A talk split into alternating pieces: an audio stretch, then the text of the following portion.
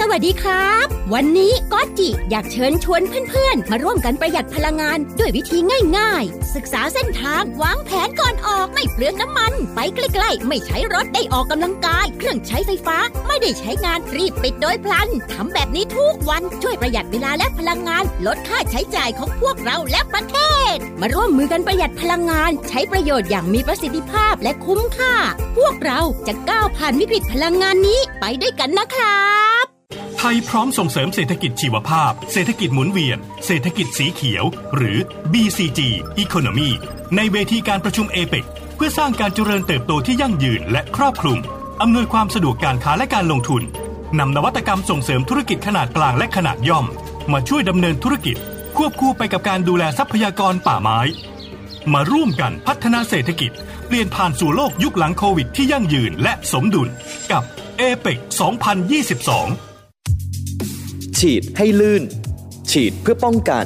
ฉีดยืดอายุการใช้งานจะฉีดตรงไหนก็ใช้งานสะดวกด้วยเวลลอยฉลูกสเปรย์น้ำมันคุณภาพสูงแทรกซึมได้ลึกถึงก้านและข้อต่อพร้อมยืดอายุการใช้งานลดการเกิดสนิมการเกาะติดจากฝุ่นข้อต่อโซ่ทนทานทนแรงกระชากได้ดีเยี่ยมช่วยหล่อลื่นได้ทั้งสายคลัตช์สายคันเร่งสายเบรกโซ่มอเตอร์ไซค์และจักรยานโซ่ในโรงงานเลื่อยลวดโลหะและสายพานลำเลียงเวลลอยฉลูกอันดับหนึ่งเรื่องการหล่อลื่นเวลลอยลื่นเหลือล้นทนเหลือหลาย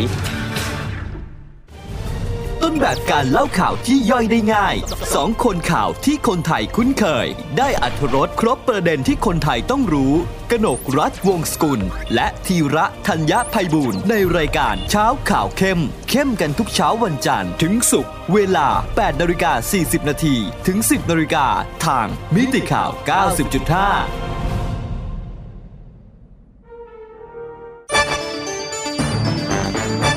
มิติข่าว 90.5 สะท้อนทุกเหลี่ยมมุมของความจริงสนับสนุนโดยน้ำมันเครื่องเวลลอยลื่นเหลือล้นทนเหลือหลาย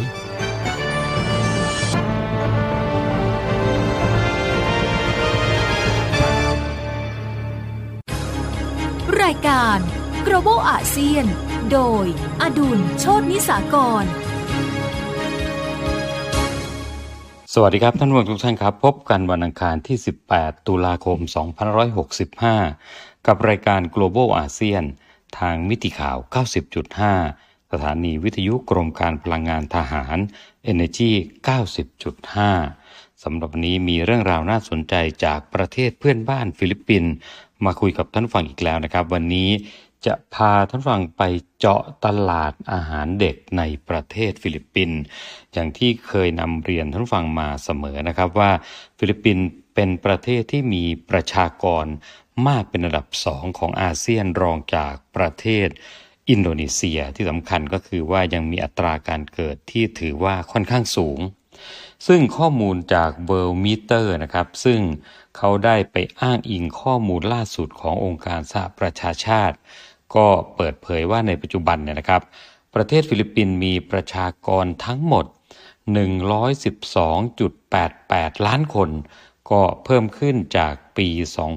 2563ที่เคยมีประชากรอยู่ที่ 109.58 ล้านคนก็อย่างที่ได้เรียนนะครับว่ามีประชากรมากเป็นอันดับที่2ในภูมิภาคอาเซียนแล้วก็มากเป็นอันดับที่13ของโลกคิดเป็นสัดส่วน 1.41% ของจำนวนประชากรโลกแล้วก็ยังคงขยายตัวเพิ่มขึ้นทุกปี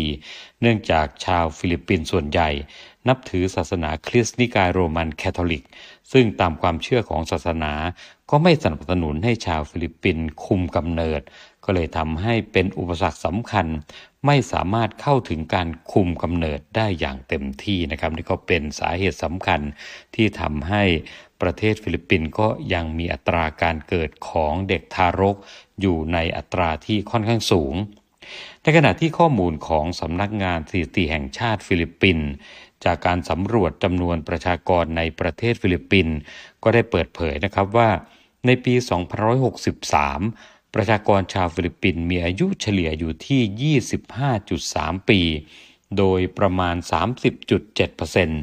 จะอยู่ในช่วงอายุที่ต่ำกว่า15ปีแล้วก็ 63.9% จะอยู่ในช่วงอายุระหว่าง 15-64 ปีนั่นก็คือเป็นประชากรวัยทำงานหรือประชากรกลุ่มที่ขับเคลื่อนทางเศรษฐกิจของประเทศฟิลิปปินส์นั่นเองแล้วก็มีสัดส่วน 5.4% นะครับที่เป็นประชากรที่มีอายุมากกว่า65ปีทั้งนี้อัตราส่วนเพศของเด็กอายุต่ำกว่า15ปีก็จะเป็นเพศชาย107คนต่อเพศหญิง100คนในขณะที่ประชากรที่มีช่วงอายุอยู่ระหว่าง15ถึง64ปีก็จะเป็นเพศชาย103คนต่อเพศหญิง100คนส่วนประชากรที่มีอายุมากกว่า65ปีขึ้นไปก็จะเป็นเพศชาย73คนต่อเพศหญิง100คนนะครับก็เป็นกลุ่มเดียวนะครับกลุ่มผู้สูงอายุที่เพศหญิงมีสัดส่วนมากกว่าเพศชายทั้งนี้นะครับข้อมูลจากสำนักงานสถิติแห่งชาติฟิลิปปินส์ก็ยังเปิดเผยอีกนะครับว่าจากผลการสำรวจล่าสุดในปี2563มีประชากรเด็กเกิดใหม่ในฟิลิปปินส์จำนวน 1,528,684 รายเทียบเท่ากับอัตราการเกิดคร่าวๆอยู่ที่ 14.1 หรือ 14 คนต่อประชากร 1,000 คนทำให้เฉลี่ยแล้วมีทารกเกิดใหม่ 4,177 คนต่อวันหรือถ้าเทียบเป็นชั่วโมงนะครับนั่นก็คือจะมีทารกเกิดใหม่174 คนต่อชั่วโมงหรือประมาณ3คนต่อ1นาทีโดยจำนวนดังกล่าวนะครับจะเป็นเด็กเพศชาย 796,543 รายคิดเป็นสัดส่วน 52.1% แล้วก็เป็นเพศหญิง 732,141 รายคิดเป็นสัดส่วน 47.9% ก็ส่งผลทำให้อัตราส่วนทางเพศของฟิลิปปินส์ก็จะเป็นเพศชาย109คนต่อประชากรเพศหญิง100คนโดยเด็กเกิดใหม่ในฟิลิปปินส์ส่วนใหญ่ก็จะเกิดจากพ่อแม่ที่มีอายุระหว่าง 25-29 ปีโดยอายุเฉลี่ยของแม่ก็อยู่ที่ 27 ปีในขณะที่อายุเฉลี่ยของพ่อก็อยู่ที่ 30 ปีสำหรับเดือนที่มีการเกิดมากที่สุดนะครับนั่นก็คือเดือนกันยายนมีจำนวนทารกเกิดใหม่ 146,500 คนคิดเป็นสัดส่วน 9.6% ของจำนวนเด็กเกิดใหม่ทั้งหมดรองลงมาก็จะเป็นเดือนตุลาคมมีสัดส่วน 9.5% เดือนพฤศจิกายนสัดส่วน 9.1% แล้วก็เดือนมกราคมมีสัดส่วน 9.1% นอกจากนี้นะครับในช่วง10ปีที่ผ่านมาตั้งแต่ปีพ.ศ. 2554 ถึง 2563 ก็ยังพบว่าอัตราการเกิดของเด็กเกิดใหม่ของฟิลิปปินส์มีแนวโน้มลดลงตั้งแต่ปีพ.ศ. 2556 ที่มีจำนวนเด็กเกิดใหม่จำนวน 1.762 ล้านคนลดลงจากปี 2555 ที่เคยมีจำนวนอยู่ที่ 1.79 ล้านคนแล้วก็ลดลงจนถึงปีพ.ศ. 2561โดยมีจำนวนเด็กเกิดใหม่อยู่ที่ 1.668 ล้านคนแต่ว่าในปี 2562 จำนวนเด็กเกิดใหม่ก็กลับเพิ่มขึ้นเป็น 1.674 ล้านคนแล้วก็กลับมาลดอีกครั้งหนึ่งนะครับในปี 2563 ก็อยู่ที่ 1.529 ล้านคนโดยสาเหตุหลักที่ทำให้อัตราการเกิดมีแนวโน้มลดลงอันนี้ก็สืบเนื่องมาจากสภาพเศรษฐกิจและสังคมที่เริ่มเปลี่ยนไปแล้วก็ประชากรฟิลิปปินส์ส่วนใหญ่อยู่ในสังคมวัยทำงานส่วนใหญ่ก็จะมุ่งหารายได้มากขึ้นก็เลยมักจะเลื่อนการแต่งงานแล้วก็มีลูกออกไปประกอบกับค่าใช้จ่ายในการเลี้ยงลูกในปัจจุบันก็สูงขึ้นรวมทั้งสถานการณ์การแพร่ระบาดของโควิด -19 ในช่วง 2-3 ปีที่ผ่านมาก็ส่งผลกระทบต่อเศรษฐกิจอย่างหนักทำให้พ่อแม่ชาวฟิลิปปินส์พยายามที่จะมีลูกน้อยลงทีนี้เรามาพิจารณาถึงตลาดอาหารเด็กในประเทศฟิลิปปินส์กันซึ่งจากข้อมูลที่ผมเพิ่งนำเรียนท่านผู้ฟังไปเมื่อสักครู่นะครับก็จะเห็นได้ชัดเจนว่าอนาคตค่อนข้างสดใสทีเดียวโดยข้อมูลจากบริษัทยูโรมอนิเตอร์ ก็แสดงให้เห็นนะครับว่าตลาดอาหารเด็กในฟิลิปปินส์ในช่วงปี2560ถึง2562หรือเป็นช่วงก่อนที่จะเกิดการแพร่ระบาดของโควิด -19 มีการเติบโตอย่างต่อเนื่องเนื่องจากชาวฟิลิปปินส์ในยุคนั้นนะครับก็มีรายได้สูงขึ้นจากภาวะเศรษฐกิจที่ขยายตัวทำให้มีการขยายฐานลูกค้าอาหารเด็กไปยังกลุ่มผู้บริโภคที่มีรายได้ปานกลางถึงต่ำเพิ่มขึ้นประกอบกับวิถีชีวิตที่เร่งรีบของชาวฟิลิปปินส์ที่อาศัยอยู่ในเมืองก็ช่วยผลักดันให้เกิดความต้องการผลิตภัณฑ์อาหารเด็กเพิ่มมากขึ้นโดยเฉพาะอาหารเด็กสำเร็จรูปที่สร้างความสะดวกสบายให้กับพ่อแม่ยุคใหม่ที่มีเวลาจำกัดโดยในปี 2560 มีมูลค่ายอดจำหน่ายอาหารเด็กในฟิลิปปินส์อยู่ที่43,458 ล้านเปโซขยายตัวเพิ่มขึ้นจากปี 2562 ที่มีมูลค่ายอดขายอยู่ที่ 48,944 ล้านเปโซหรือมีอัตราการขยายตัวเพิ่มขึ้นถึง 12.62% จากปี 2560 สำหรับในปี 2013 เป็นปีแห่งการแพร่ระบาดของโควิด -19ก็พบว่ายอดจำหน่ายผลิตภัณฑ์อาหารเด็กในฟิลิปปินส์เริ่มหดตัวจากผลกระทบของการแพร่ระบาดของโควิด -19 ส่งผลทำให้ยอดจำหน่ายมีมูลค่าอยู่ที่ 48,921 ล้านเปโซก็ลดลงเล็กน้อยนะครับนั่นก็คือประมาณ 0.05% จากปี 2562 แล้วก็ในปี 2564 เมื่อปีที่แล้วนะครับปรากฏว่ายอดจำหน่ายผลิตภัณฑ์อาหารเด็กในฟิลิปปินส์ก็ยังคงลดลงอย่างต่อเนื่องมีมูลค่าอยู่ที่ 46,134 ล้านเปโซลดลง 5.7% จากปี 2563 โดยประเภทผลิตภัณฑ์อาหารเด็กที่มียอดจำหน่ายสูงที่สุดในฟิลิปปินส์ก็จะเป็นกลุ่มผลิตภัณฑ์นมผงดัดแปลงที่เราเรียกกันว่ามิลค์ฟอร์มูล่ามีมูลค่าอยู่ที่ 44,903 ล้านเปโซคิดเป็นสัดส่วนสูงถึง 97.33% ของยอดจำหน่ายอาหารเด็กทั้งหมดรองลงมาก็จะเป็นกลุ่มผลิตภัณฑ์ Dry Baby Food ก็มีมูลค่าอยู่ที่ 1,040 ล้านเปโซคิดเป็นสัดส่วน 2.25% ตามมาด้วยกลุ่มผลิตภัณฑ์อาหารเด็กสำเร็จรูปก็มีมูลค่าอยู่ที่ 98 ล้านเปโซ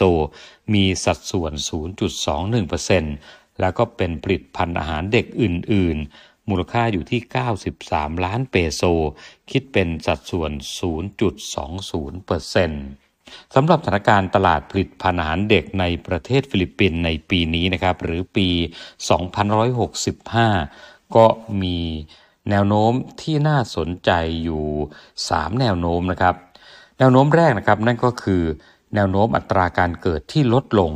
ก็ส่งผลต่อยอดจำหน่ายผลิตภัณฑ์อาหารเด็ก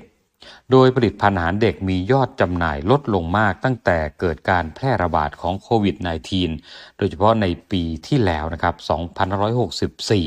เมื่อเทียบกับปี 2513 ซึ่งเป็นผลมาจากการหยุดชะงักของห่วงโซ่อุปทานจากการหยุดดำเนินงานของอุตสาหกรรมต่างๆและแบรนด์สินค้านำเข้าก็ได้รับผลกระทบในเชิงลบโดยผลิตภัณฑ์นมผงดัดแปลงบางแบรนด์ได้รับผลกระทบจากความท้าทายด้านโลจิสติกอย่างเช่นบริษัท Alaska Milk corporation เจ้าของผลิตภัณฑ์นมผงนำเข้ายี่ห้อฟรีโซก็ต้องเผชิญกับปัญหาโลจิสติกในปีที่แล้วแล้วก็ทำให้ในปีนี้นะครับ 2565บริษัทก็เลยจำเป็นต้องหยุดบทบาทในธุรกิจอาหารเด็กนะครับก็ถือว่าได้รับผลกระทบอย่างรุนแรงเลยทีเดียวอย่างไรก็ตามนะครับ World Meter ก็ยังคาดการณ์ว่าแนวโน้มตลาดผลิตภัณฑ์อาหารเด็กในปีนี้นะครับ 2565 น่าจะกลับมาฟื้นตัวดีขึ้นในทุกหมวดหมู่เนื่องจากความท้าทายทางด้านโลจิสติกและการขนส่งในการนำเข้าที่ดีขึ้นแต่ยังคงมีปัจจัยเสี่ยงแล้วก็ความท้าทายจากอัตราการเกิดใหม่ที่ลดลงแล้วก็มีแนวโน้มที่ชาวฟิลิปปินส์หลายคู่ตอนนี้เริ่มลังเลที่จะตั้งครรภ์ตั้งแต่เกิดการแพร่ระบาดของโควิด -19 โดยเฉพาะอย่างยิ่งผลกระทบต่อภาวะทางเศรษฐกิจที่ไม่แน่นอนนอกจากนี้นะครับปัจจัยความท้าทายอีกประการหนึ่งนั่นก็คือการแข่งขันที่มากขึ้นโดยกลุ่มผลิตภัณฑ์นมผงดัดแปลง เนื่องจากต้องเผชิญกับแนวโน้มที่คุณแม่ชาวฟิลิปปินส์จำนวนมากขึ้นเลือกที่จะให้นมลูกด้วยตนเองนอกจากนี้นะครับพฤติกรรมผู้บริโภคที่หันมาเตรียมตัวสำหรับการทำงานแบบผสมผสานที่เราเรียกกันว่าแบบไฮบริดก็เลยทำให้การทำอาหารที่บ้านกลายเป็นเรื่องธรรมดาในครัวเรือนส่วนใหญ่ของชาวฟิลิปปินส์มากขึ้นและผลิตภัณฑ์อาหารเด็กสำเร็จรูปมีแนวโน้มที่จะต้องเผชิญกับการแข่งขันจากอาหารเด็กที่ทำเองที่บ้านมากขึ้นด้วยนะครับนี่ก็เป็นแนวโน้มแรกแนวโน้มที่2นะครับนั่นก็คือช่องทางอีคอมเมิร์ซเข้ามามีบทบาทสำคัญมากขึ้นหลังจากเกิดการแพร่ระบาดของโควิด -19 เนื่องจากไลฟ์สไตล์ที่เปลี่ยนแปลงไปของผู้คนที่ต้องอยู่บ้านนานมากขึ้นก็เลยทำให้ผู้ค้าปลีกออนไลน์รายใหญ่นะครับอย่าง Lazada แล้วก็ Shopee มองเห็นโอกาสนี้ก็เลยมอบความสะดวกสบายและสิ่งจูงใจประเภทต่างๆให้กับผู้บริโภคเพื่อจะดึงดูดความสนใจไม่ว่าจะเป็นการให้ส่วนลดการจัดส่งฟรี